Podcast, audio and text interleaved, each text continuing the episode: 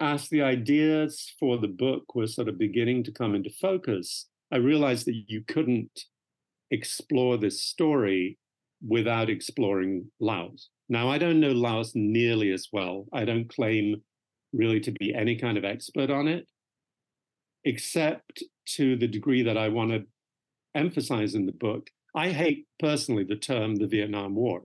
I never use it. You know, to me, it was the American war in Southeast Asia is the best description. The Vietnamese don't call it the American, uh, the, the Vietnam War. They call it the American War to distinguish it from the French War and the wars against China. So to me, it's it's the American war in Southeast Asia. And you can't understand the destruction of Thua Thien and Quang Tri provinces without understanding the Ho Chi Minh Trail in Laos.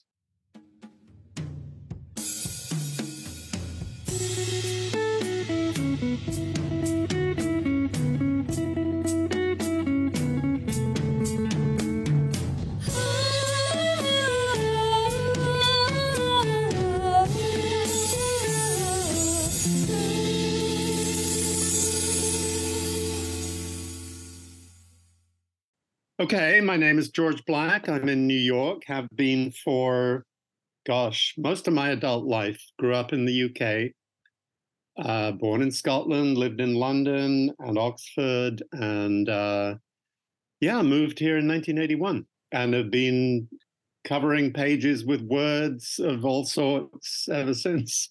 Today, we sat down with our very good friend George to get to the bottom of how to address war legacies in Laos, Vietnam, and Cambodia, and discuss the makings of his new book that uncovers the lasting legacy of American involvement in the region. George Black, a New York City-based writer, is an expert in international affairs and the environment. With a master's degree from the University of Oxford, he boasts a thirty-five-year career as a journalist, contributing to esteemed publications and receiving numerous awards. He has extensive television experience with B B C, C B C, P B S, and N P R. The Long Reckoning comprises three parts: war, peace, and redemption. In the first section, Black presents an efficient military and political history. Readers well-versed in the ample scholarship on the war years might find much of his material familiar, but Black's immersion in a particular human geography, his attunement to aspects of terrain, climate, flora, and fauna, as well as to the people's intimate relationship to the land, brings home the enormity of the destruction anew. The book sets the stage for post-war stories involving individual and communal suffering, diplomatic maneuvering, and geopolitical complexity.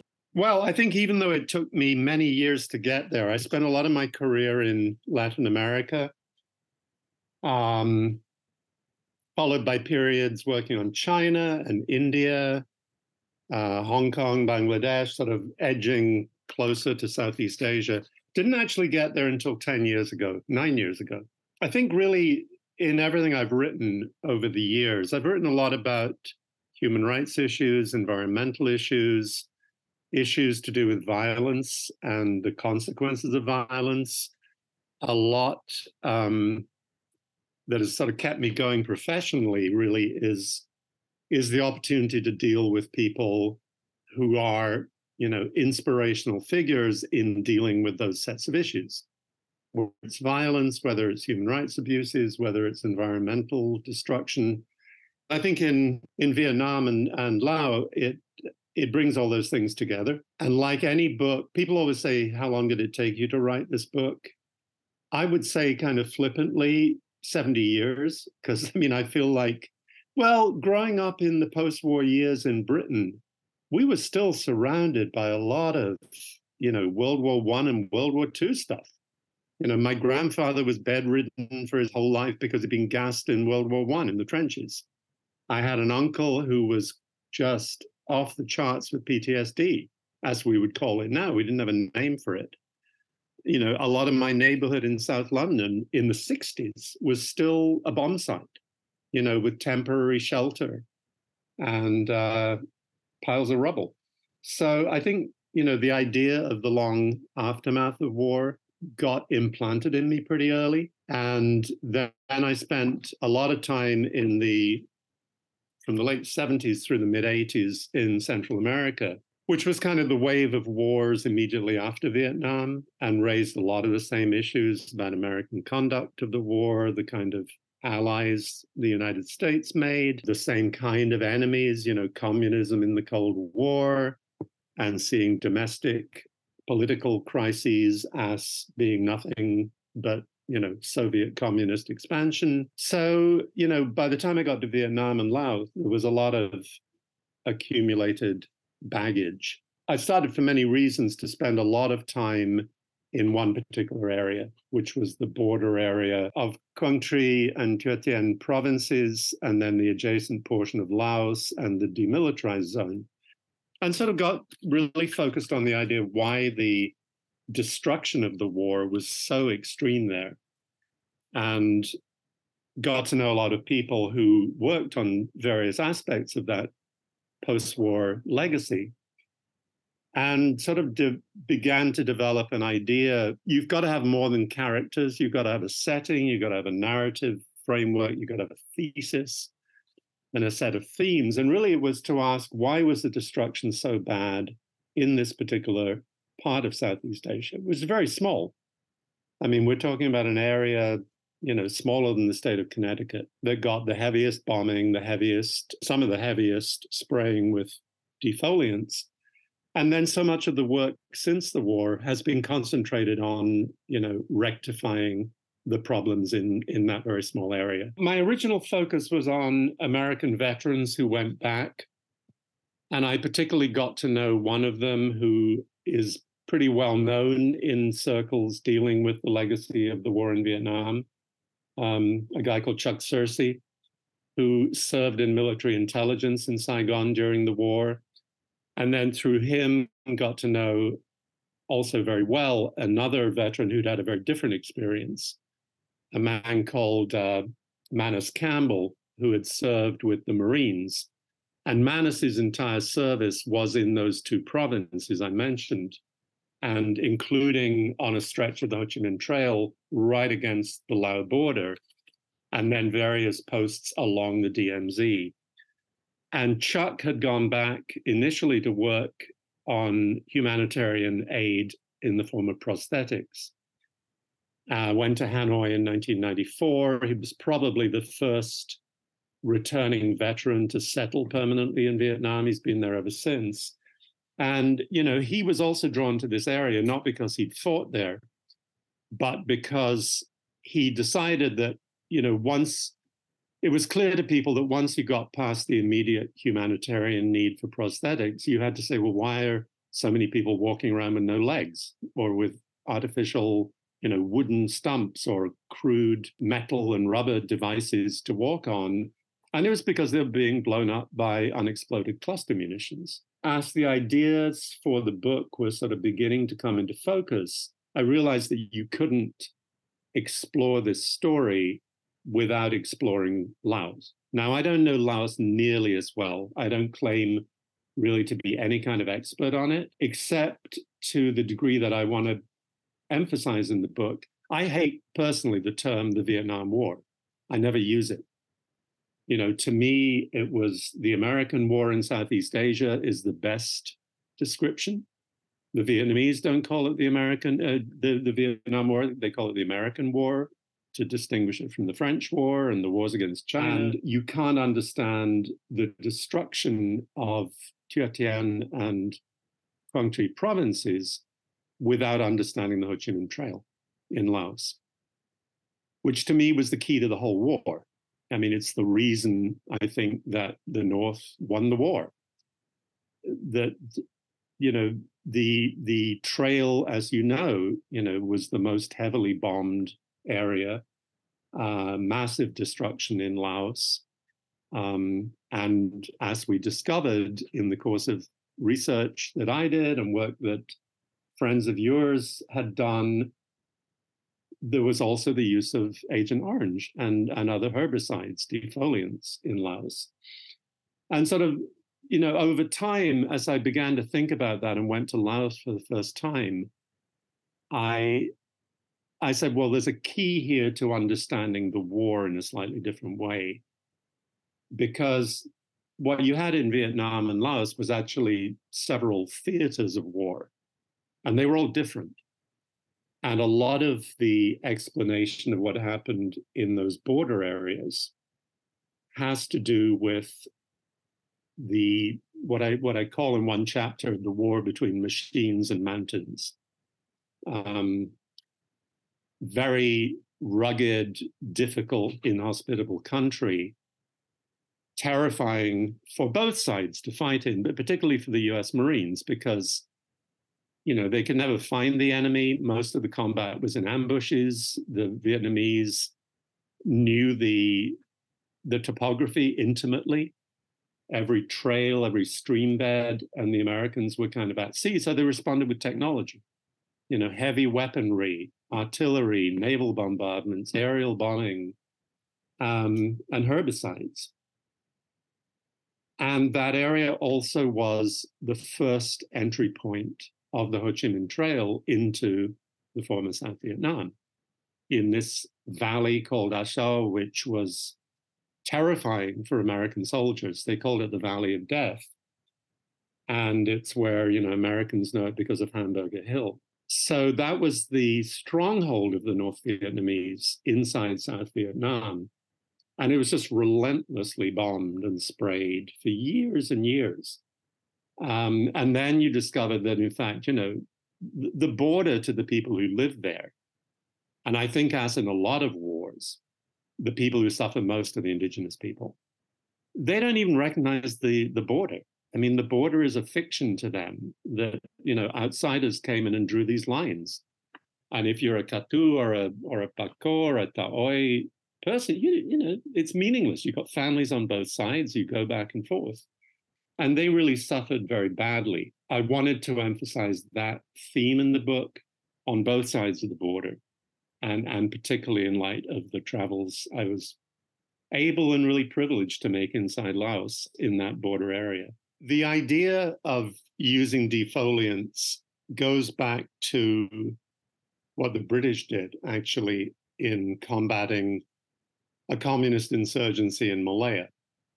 After World War Two, they used it, they found it very effective in a context that was very, very different from Vietnam and Laos. The Americans liked the idea, developed a particular set of chemicals with two purposes in mind. One was that if your enemy was hiding in the forest, you sprayed the forest, caused the leaves to fall off the trees, exposed the enemy, and that meant you could bomb them or shoot them. The second reason, which was much, much more controversial, the first one you could, you know, was always justified by the argument that it was about protecting American lives.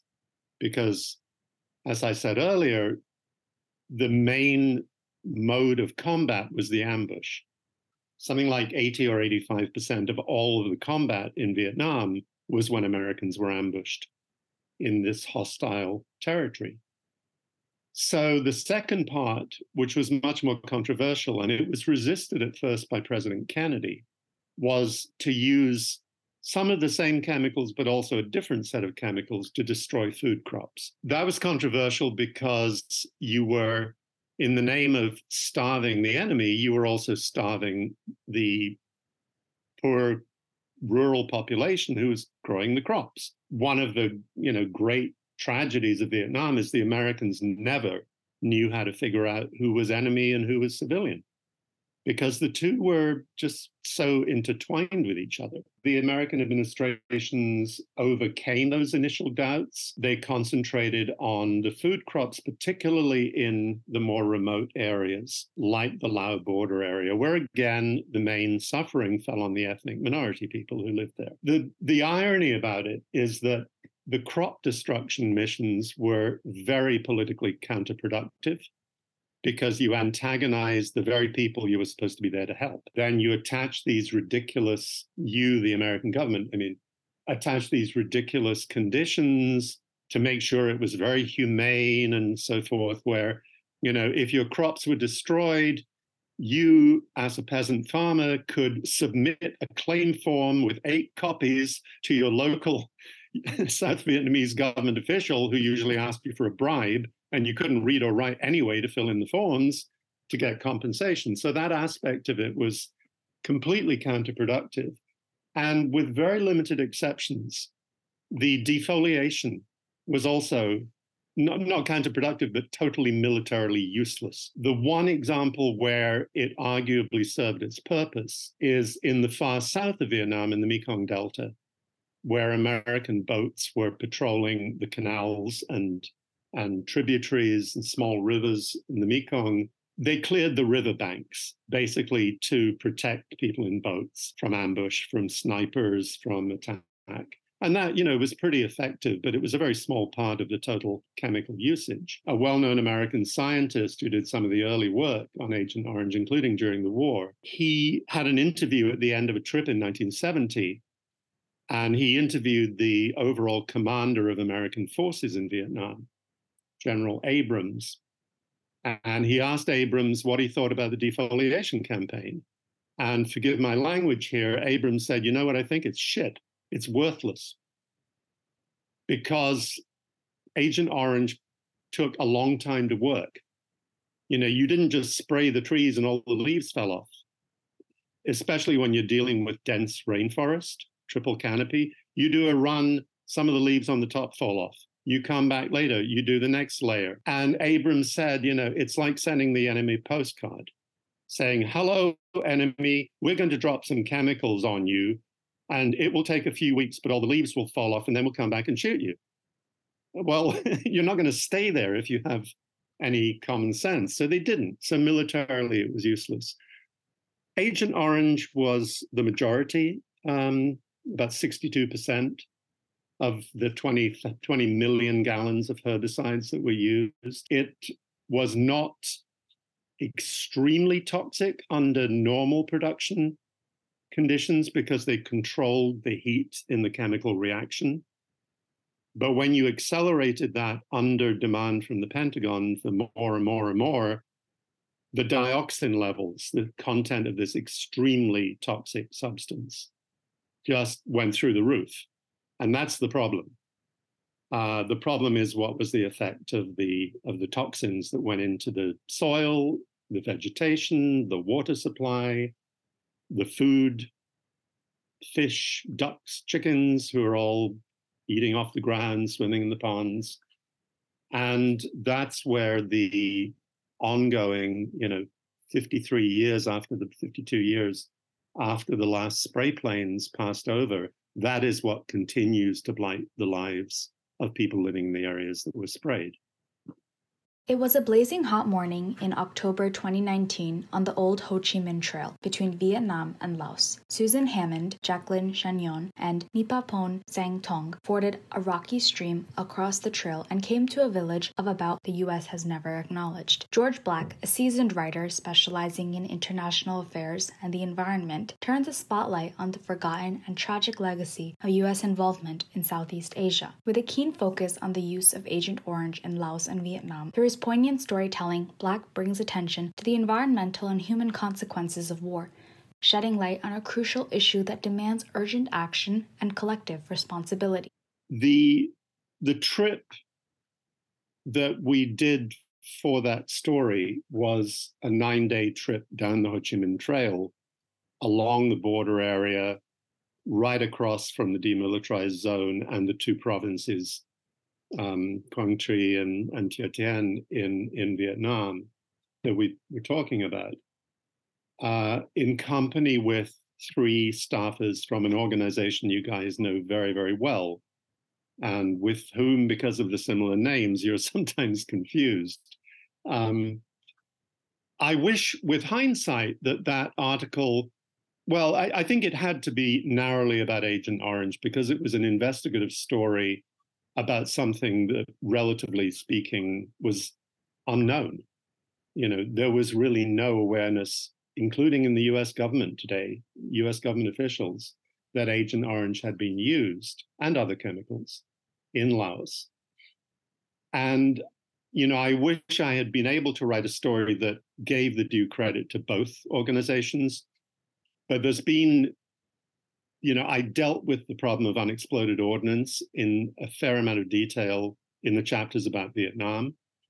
And I had to take the decision, really, that if I was going to do Laos, it had to be the the other part of the two main problems, um, Agent Orange. So no disrespect intended there to um, Legacies of War, quite the opposite. And I know you have admiration for the work that um, the War Legacies Project do, and, and vice versa. So that's really important. And everywhere we went, of course, where you see the legacy of Agent Orange, you see bomb craters, the residue of the bombing, much, much more than you do these days in Vietnam, precisely because there hasn't been the same national or international attention to the problem. You know, a lot of American money has gone into Laos for that problem. But uh, I was really shocked, to be honest, uh, at how much the countryside in those ethnic areas was still just pitted with bomb craters everywhere. And, you know, cluster bomb casings being used as vegetable planters, and stilts on the rice storage huts, and, and fishing boats made out of fighter plane tanks, and household utensils all made out of pieces of crashed aircraft. I mean, it, it's a it's a dramatic thing to see. And I wasn't really prepared for, for that. The experience is, you know, very much as in many places I've visited, many families I've visited in Vietnam, you know, the way the War Legacies Project operates is to go into each individual village, call on the headman, the Naiban, to have him assemble villagers, anyone with a disability come forward. And you see all these little kids. You know, the majority of the cases of disease, birth defects that we know to be presumed to, to be the result of exposure to dioxin, you know, to see people in the third generation. And there are even cases now in Vietnam, at least, in the fourth generation. And most of the cases documented by the War Legacies Project are of kids under sixteen. Some of the worst cases, of course, you don't see because the kids died. I mean, they, they collected testimonies about villages where five, you know, kids were born without eyes. Um, just horrible, horrible stories. But those who survive, it's not just that their physical ailments are so serious, physical and mental ailments, but that, you know, these are the poorest of the poor. And if you, one thing I think is really interesting is, is the science of mapping. If you look at the World Bank maps of poverty in Laos, and you look at the spray line maps of Agent Orange and the bombing maps, they're the same. They just overlay completely. So, you know, they're living with consequences that aren't just medical, but they're about resources. They're about access to help from the outside, attention from the government. And I, you know, I always, I've worked in a lot of different countries, and very often with situations involving ethnic communities in the American West, in the Andean countries in South America, uh, in Guatemala. It's always the ethnic people who suffer worst and who get the least aid and publicity and attention. So, you know, the, the, the pleasing thing that came from that article, and I take very, very little credit for this, that, as you say, it was a report about the War Legacies Project and what they were doing. They were the ones who collected most of the data. I did some additional research, but, you know, this is their story.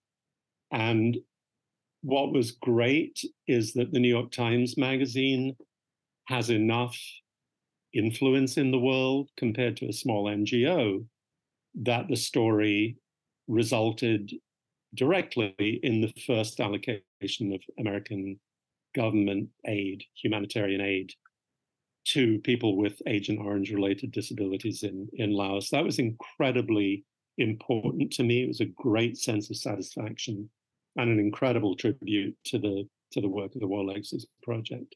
It's not enough. It's a little bit, but it's it's at least an acknowledgement. I would say that what you and your colleagues at Legacies of War are doing is important for many reasons, one of which is that you speak to the diaspora community. You are of a younger generation. I think one of the biggest challenges with Vietnam is that the generation of people who took the lead on these issues is getting older. I mean, the veterans now are all into their seventies or well into their seventies in many cases.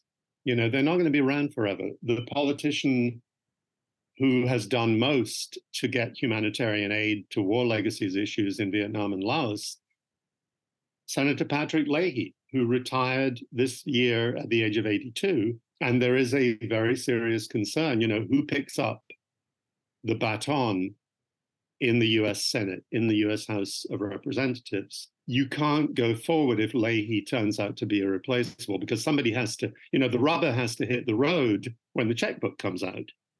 And only the U S can marshal resources, you know, on the scale that is necessary to deal with these problems. There's a generational problem of activism. You know, my son, who sort of reminds me of myself in some ways at the same age, he just came back from over a year in Ukraine. He's thirty-three, thirty-four.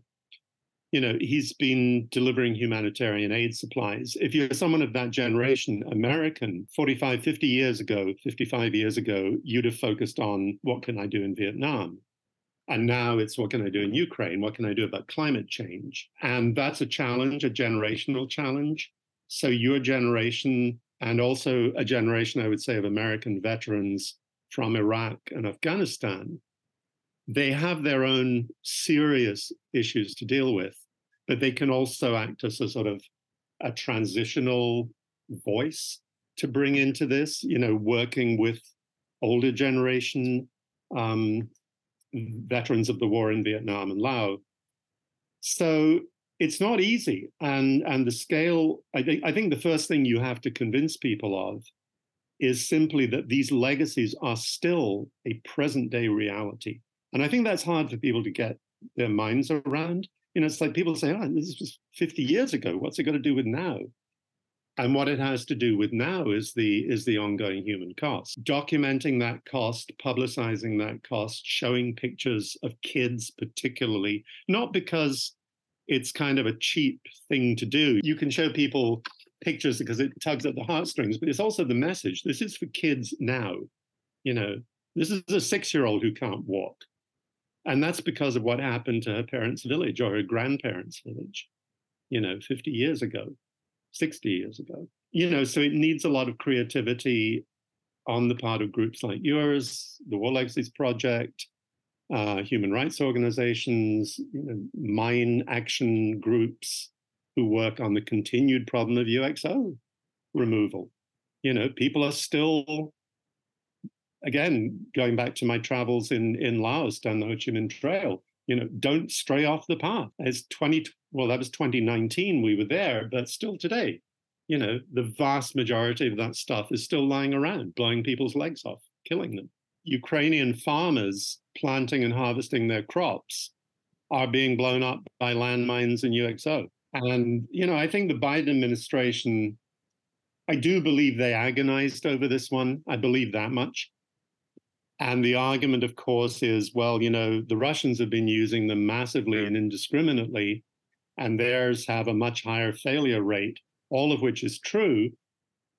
But then once you get into what has always been the, the American argument for not signing legislation, not having an international landmines treaty, which Senator Leahy fought hard for and regards as his greatest disappointment, the argument was always, we have to reserve the right to use them when strictly necessary in battlefield situations. You open that door a crack, you, you've opened the door.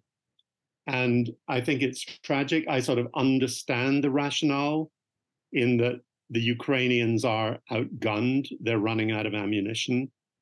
But I still think, as a question of the moral balance, it's a bad call. It's a hard argument. It's a hard argument in the case of Ukraine. And it is different from, you know, the massive, absolutely indiscriminate use of cluster bombs in Southeast Asia. But I think you have to draw that line. I grew up in, in the U K, as I said, in the sixties. But Vietnam was a very big deal for us in the U K, partly because there was a lot of public advocacy about keeping Britain out of the war, because Lyndon Johnson pushed very, very hard on the British to join in, and the government of the day, to its credit, refused. So, you know, I mean, I was just immersed in, in a lot of anger and, and hostility to this war from my teenage years. You know, went on the big demonstrations in London in nineteen sixty-eight after the Tet Offensive. But I found that what I what I managed, probably the biggest dramatic shift was as I got to know veterans uh, and made this separation that the Vietnamese make very clearly, you know, between those who fight in a war, who were conscripts for the most part, and the cause of the government they were fighting for through no choice of their own. They went through horrific suffering. Um, they were brave. Some of them had horrible politics. Some of them had very enlightened politics. You know, I know extremely conservative evangelical veterans who have done incredible work in places like the A Shau Valley, you know, building clinics and, and providing bicycles for, you know, Katu and Pako children to get to school. And, and these issues should not be political. They really shouldn't. Um, I know plenty of other veterans who were, you know, radical anti-war activists in the sixties. But, you know, that separation is absolutely critical. And for all that the Reagan administration used to talk about Vietnam as a noble cause, you know, they treated the veterans shockingly. So my admiration for soldiers and what they go through, um, that was a big sort of mental shift for me, and education. I think like most people, you know, I'd read a lot on Vietnam, probably more than the average over the years. But I had this idea, I think everyone has, which is this was, you know, the key to winning the war was Ho Chi Minh. And as I got more and more involved in this particular area of Vietnam, it led me really to this whole other idea of who the, the enemy was. And by the time the worst destruction occurred, Ho Chi Minh was long out of power. Ho Chi Minh wasn't running things. You know, the, the legendary General Giap, who, you know, led the military defeat of the French at Dien Bien Phu, he was also out of favor, you know, shunted aside by very hardline leaders. And I argue in the book, and this is one reason it will never be published in Vietnam, it won't get past the censors, because it emphasizes that one part of the reason for the extreme destruction of this particular area was the military strategies adopted by the hardline leadership uh, of the Politburo in Hanoi. And the irony is, you know, the, the number one leader, Le Duan, who I don't mince words about in the book. He was a Stalinist. He was a thoroughly unpleasant man. Um, and he advocated these huge mass defensives against an enemy who was infinitely more powerful in, in how it could just wipe them out. And, you know, sacrificed a lot of, not, not just human lives, but his own home province was Quang Tri.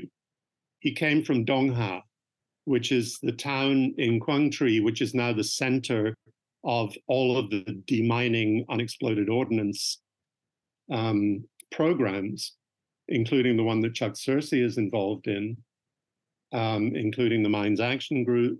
I mean, you know, it's, it's, it's the epicenter of unexploded ordnance removal. And the town of Dongha was wiped off the map, you know, by B fifty-twos. Because of the, you know, a response the Americans had to the strategies of Le Duan. So, you know, I don't absolve um, the North Vietnamese from a share. Not, you know, it's it was their country, it was their fight, it was their independence. I have never wavered on those principles. But I think it's important for Americans to sort of, you know, get past the the myths, the kind of received wisdom. If you if you ask most people, they've never heard of Le Duan. And it's only really in academic writing since scholars have been able to get access to the Vietnamese archives that were closed, that I think that story is now being told in academic circles, but it hasn't reached the, you know, the popular books and articles. So I thought that was maybe one contribution my book could make, because it was a great surprise to me, and I think it is to others. So those, I would say, are the two main changes in, in my view of things. When I first talked to my agent, we talked about a book about returning American veterans. And Chuck and Manus are very compelling characters to me. They they tell two different veterans' stories. They sort of did almost like the two sides of the coin. Chuck analyzed the war and Manus fought the war. You know, Chuck produced a handbook for military intelligence about how to avoid Viet Cong ambushes. Manus Campbell walked into them and, you know, got overrun by North Vietnamese troops in exactly the ambushes that Chuck was describing. But it wasn't in itself, I didn't feel enough. So as I got to know more of their work, it was impossible to talk to them about what they were doing without all these other partnerships they had formed. And a lot of those partnerships really reflected how the issues, you know, direct humanitarian aid to the disabled, removing unexploded ordnance, dealing with the long-term legacy of Agent Orange, they were all intertwined, you know, because just because of the conduct of the military operations. The fighter planes came in and laid down cluster bombs to clear the path for the spray planes, which came in and dropped the chemicals. The cluster bombs continue to blow people up. The chemicals continue to poison. So I mean, it's all it's all wrapped up together. And you had different actors, characters in this sort of informal group. I think of it as a Venn diagram. You know, they overlap and they they coincide at the center. And I would say the center is Chuck Searcy and this extraordinary woman, Lady Borton, who was a humanitarian aid worker with the American Friends Service Committee in Quang Ngai province, um, just south of Quang Tri and, and Thua Thien.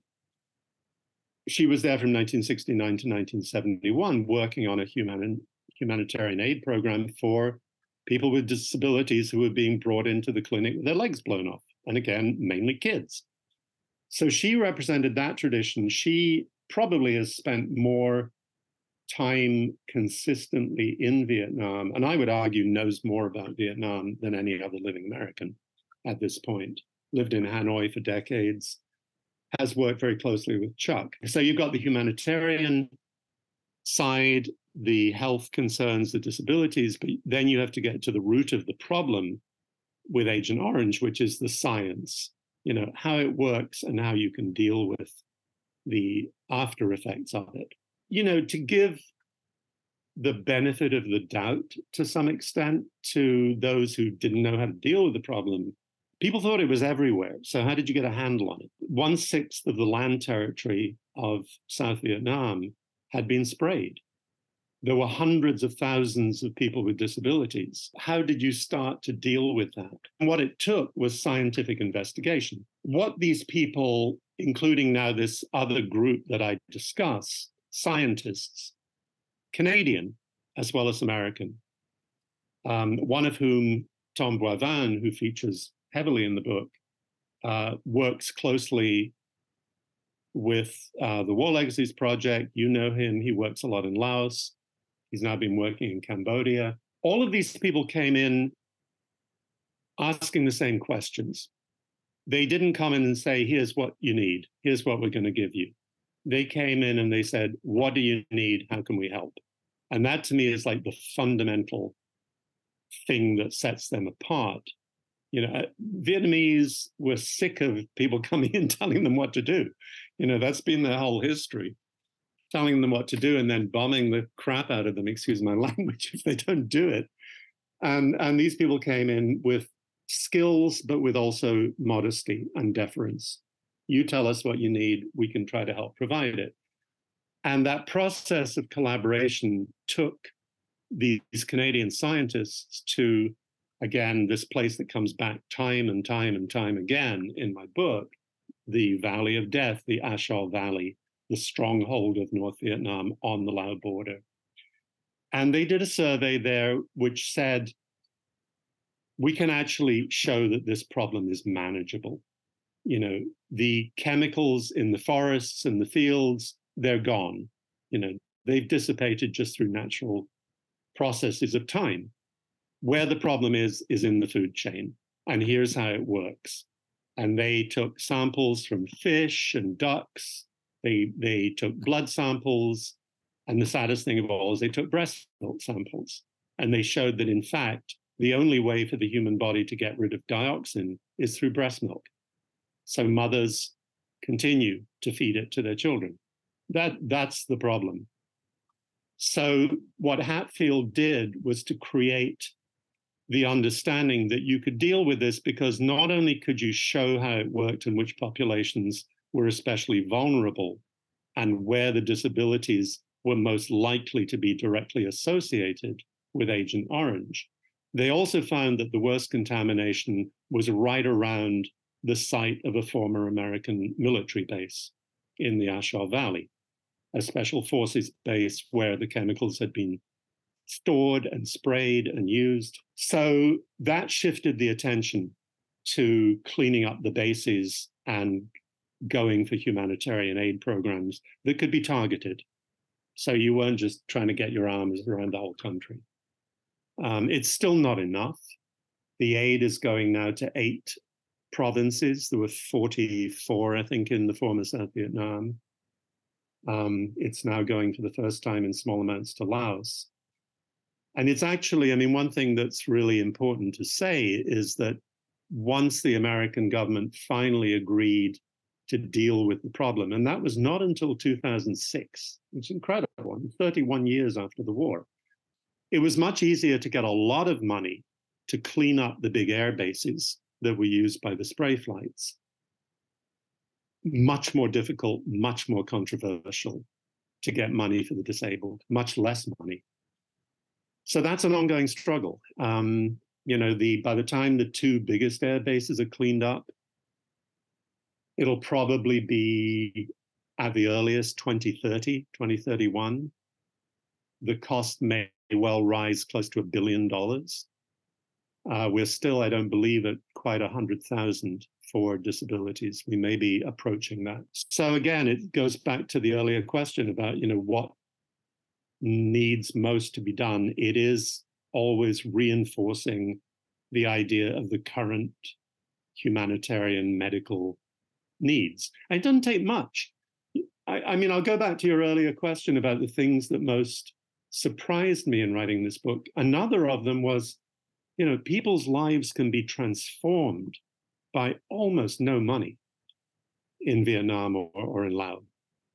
You know, you buy a family a brood cow to create calves and give milk. You sell the calves at the market. It costs about eight hundred dollars, one thousand dollars maybe. You give that to a family where aging parents are dealing with bedridden kids. They can transform their lives because the parents can't work, the kids can't work. You know, one thousand dollars builds you an inside toilet for a kid who's been, you know, staggering out into the into the bushes for his whole life. So I think reinforcing to people the idea this really is not like this huge drain on the American pocketbook, you know, to give a little money. At the most general level, there is a sort of inbuilt hostility or skepticism among Americans about foreign aid. It's shown in one poll after another after another for years that people have a grotesquely inflated idea of how much money goes out in foreign aid. It's way, I can't remember the percentages offhand, but people will normally say things like ten percent. And I think the reality is it's closer to one percent. Uh, you may correct me. My, my figures may be wrong, but it's radically less than people think, and, and much less than most European countries give. So that's one thing. Um, a second thing is getting money through Congress requires a really sharp understanding of how the process works. It's very bureaucratic. You know, this, this money goes into a huge annual spending bill. And Senator Patrick Leahy's chief aide, veteran aide, who also just, well, he was supposed to have retired in January along with the senator. He's actually putting in a, a year as a consultant, really, to uh, Senator Leahy's replacement, Senator Welch in Vermont. But, you know, he's a master of this arcane process of turning policy into dollars. And it's, you know, it's head-breaking work to get this through the right congressional committees at the right time, balance it with a million other items in the budget. And then the third thing I would say is that there is still to this day deeply rooted resistance by government lawyers to language that implies liability. The language for the money appropriated for what everyone knows what it's for is for the victims of Agent Orange. You can't frame the law that, that way. It has to be, you know, there's a whole long sentence that was very elaborately crafted by this aide, Tim Reeser, working with the main funder of the scientific research, a man called Charles Bailey, uh, who headed the Ford Foundation office in Hanoi and is another of the characters in my book. You know, they crafted this language that says the aid is for people with severe physical or mental disabilities in areas heavily sprayed by Agent Orange or otherwise contaminated by dioxin. And the State Department lawyers continue to insist on the phrase, regardless of cause. You know, so it's like there's a lot of nudge, nudge, wink, wink about that, but it's still just this terror of admitting liability. And that's what blocked any discussion of Agent Orange for decades. You know, it drives me nuts in a way to look back at that period, because the Vietnamese scientists who were studying this were being written off as propagandists and extortionists and liars. And these were like major league, world-class scientists. You know, the leading scientist who worked on Agent Issue in Vietnam from nineteen sixty-nine, nineteen seventy on, he was a world-famous liver surgeon. He was publishing scholarly articles during the war in The Lancet, the great British medical journal, you know, up there with the New England Journal of Medicine. And he's being talked about as if he's some kid in a high school chemistry class. That really makes me angry still. And so for years, it was, you know, Agent Orange's code word for corporate liability or reparations or blackmail to get money, you know, old habits. They die hard. My legacy? I suppose that, you know, maybe I did a little to to try and amplify the voices of people who deserve more attention for the work they've done. I mean, it's like what I said about the New York Times Magazine on, on Laos. You know, yeah, the, it's nice that the New York Times Magazine has the power to change public policy, but the article isn't the point. The article is the work. I mean, the point is the, the work that is described in the article. And I think, you know, I, I worked for many, many years in uh, international human rights organizations. I spent a lot of time as a journalist in, in Latin America. You know, I wrote a book about the Chinese democracy movement after Tiananmen Square. And I think the common thread that runs through all of that is, you know, a desire to sort of bring to the surface and amplify the voices of, you know, be they humanitarians, be they democracy activists, be they scientists, be they religious workers, whatever. They're different in every situation. But, you know, if you look at the bookshelf, I'd like people to say, well, there's some stuff in there about people who are, you know, there's that famous quote by Margaret Mead, the anthropologist, you know, never doubt that a small number of, what's the phrase, dedicated, committed people can change the world. Indeed, it's the only thing that ever has. I mean, I don't believe that the people in my books change the world, but I think they make the world a hell of a more generous and, and decent place. And they need to be honored. So, you know, one tries to do that, I guess, is the is the hope I would have. Thank you for joining us for another episode of Thip Khao Talk podcast. To learn more about what you heard today and how you can get more involved in this work, visit legacies of war dot org. You'll find free educational programs like our Legacies Library, steps to connect with your U S representatives, stories from diaspora, veterans, and so much more. This year, we are celebrating twenty years of history, healing, and hope. We invite you to join in on the celebrations with us. Follow along on your favorite social media platform and sign up for our newsletter for the latest from Legacies of War.